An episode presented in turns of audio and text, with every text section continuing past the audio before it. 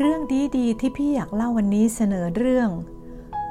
เมื่อเราเดินมาถึงจุดหนึ่งของชีวิต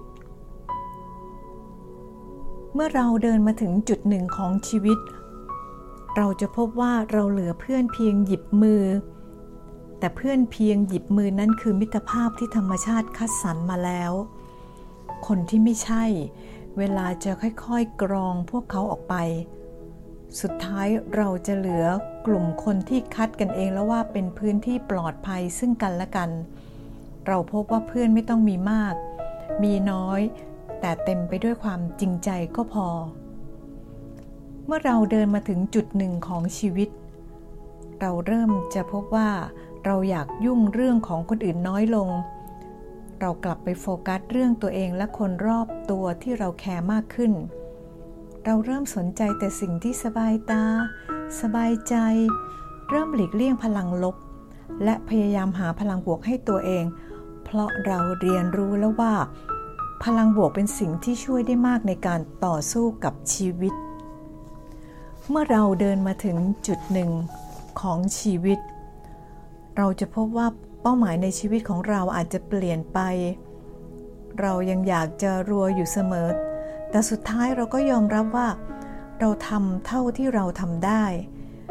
เราเลิกเปรียบเทียบชีวิตของเรากับคนอื่น และเริ่มมองหาความสุขในปัจจุบัน เมื่อเราเดินมาถึงจุดหนึ่งของชีวิต เราจะพบว่าเราสามารถมีความสุขกับอะไรได้ง่าย ๆ เรามีความสุขกับอาหารอร่อย เรามีความสุขกับต้นไม้ที่แตกหน่อใหม่ เรามีความสุข ที่คนในครอบครัวของเราทุกคนยังมีสุขภาพดี มีความสุข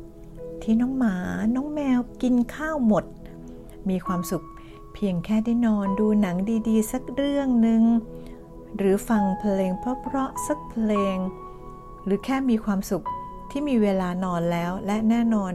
มีความสุขที่นอนแล้ว เราไม่ปวดหลัง เมื่อเราเดินมาถึงจุดหนึ่งของชีวิต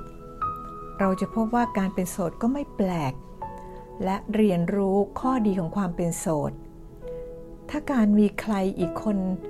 มันดี แต่ถ้ามีแล้วไม่ดี เราก็อย่ามีดีกว่านะเมื่อเราเดินมาถึงจุดหนึ่งของชีวิต เราจะพบว่าการรักตัวเองสำคัญที่สุด ความภูมิใจในตัวเองเป็นสิ่งที่เราควรสร้างอย่างสม่ำเสมอ ไม่มีใครรักเราเท่าตัวเราเอง และเราก็ไม่ควรรักใครมากไปกว่าตัวเราเอง มันไม่ใช่เรื่องที่เห็นแก่ตัวแต่มันคือวิธีการดำเนินชีวิตขั้นต้น ที่เราควรทำก่อนที่เราจะรักคนอื่น คนที่รักตัวเองมักจะเผื่อแผ่ความสุขให้คนอื่นได้เสมอ และ เมื่อเราเดินมาถึงจุดหนึ่งของชีวิต เราจะพบว่าชีวิตมันสั้น เวลาในนาฬิกาเดินหน้า แต่เวลาชีวิตเรากลับถอยหลังเสมอ ชีวิตเกิดมารอบเดียว รอบหน้าจะมีอีกหรือเปล่าไม่มีใครรู้ เพราะฉะนั้น อะไรที่มีความสุขและไม่เดือดร้อนตัวเอง หรือใครๆเราก็ทำไป รักตัวเองให้มากๆ มีความสุขให้มากๆ จุดหนึ่งของชีวิตที่เราได้เรียนรู้ เรามาถึงตรงนี้ได้ ก็ถือว่า เราเก่งมากพอแล้ว ไม่ปรากฏว่าใครเป็นผู้เขียนนะคะ แต่พี่ตุ้ม